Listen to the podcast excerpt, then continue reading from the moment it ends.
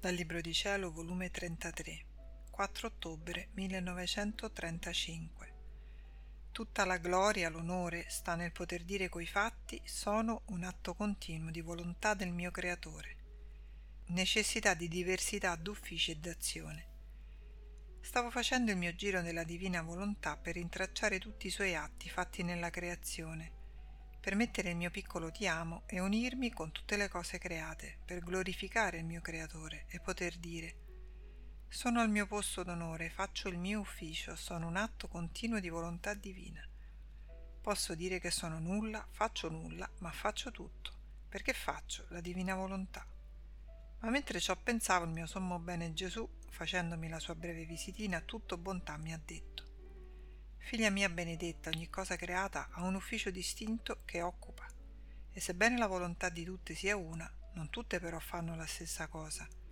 Non sarebbe ordine né virtù di sapienza divina se una cosa creata ripetesse ciò che fa l'altra. Ma siccome una è la volontà che le domina, la gloria che riscuoto da una me la dà l'altra, perché tutta la sostanza che posseggono e il bene e il valore di cui sono investite e che possono dire sono un atto continuo di volontà del mio creatore. Gloria, onore, virtù più grande non poteva darmi, di essere un atto solo di volontà divina. Tanto che il piccolo filo d'erba con la sua piccolezza nel piccolo spazio che occupa della terra pare che non faccia nulla, nessuno lo guarda, eppure perché così la mia volontà lo volle, senza cercare di fare di più di quello che può fare un filo d'erba per fare la mia volontà, pareggia la gloria che mi dà il sole, che con tanta maestà signoreggia la terra, da potersi chiamare miracolo continuo di tutta la creazione. E siccome tutte le cose create sono unite tra loro, il sole, con tutta la sua maestà, con la sua luce, bacia e riscalda il piccolo filo d'erba, il vento lo accarezza, l'acqua lo annaffia, la terra gli dà il posticino dove formare la sua piccola vita. Eppure, che cos'è un filo d'erba? Si può dire nulla, ma siccome possiede la mia volontà, avrà la sua virtù di fare bene alle umane generazioni perché avendo creato tutto per amore e per far bene alle creature, tutte le cose hanno una virtù segreta di dare il bene che posseggono. Vedi dunque che il tutto sta nel fare la mia volontà, non uscire mai dai suoi recinti divini ed interminabili.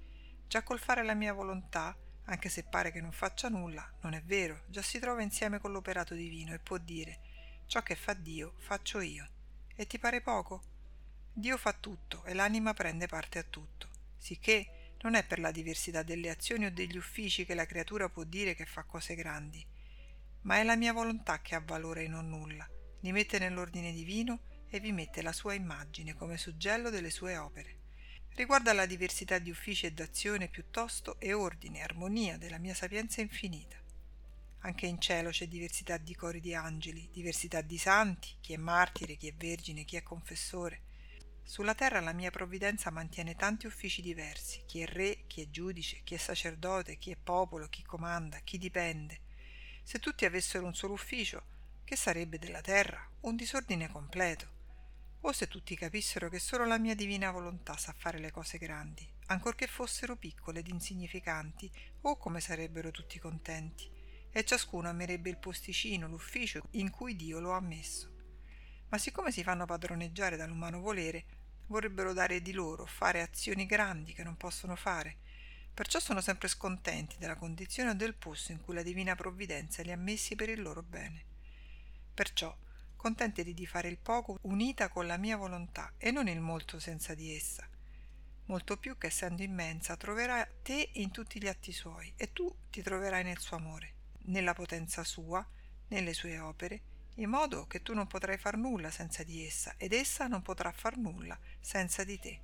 Ecco perché col vivere nel mio volere corrono insieme tali prodigi che danno dell'incredibile. Il nulla della creatura è in balia del tutto, il nulla è in preda di una volontà che può far tutto. Che cosa non farà di questo nulla? Farà opere degne di un fiat supremo. Quindi l'atto più bello, più solenne e più gradito per noi è il nulla della creatura, datoci liberamente per farci fare ciò che vogliamo.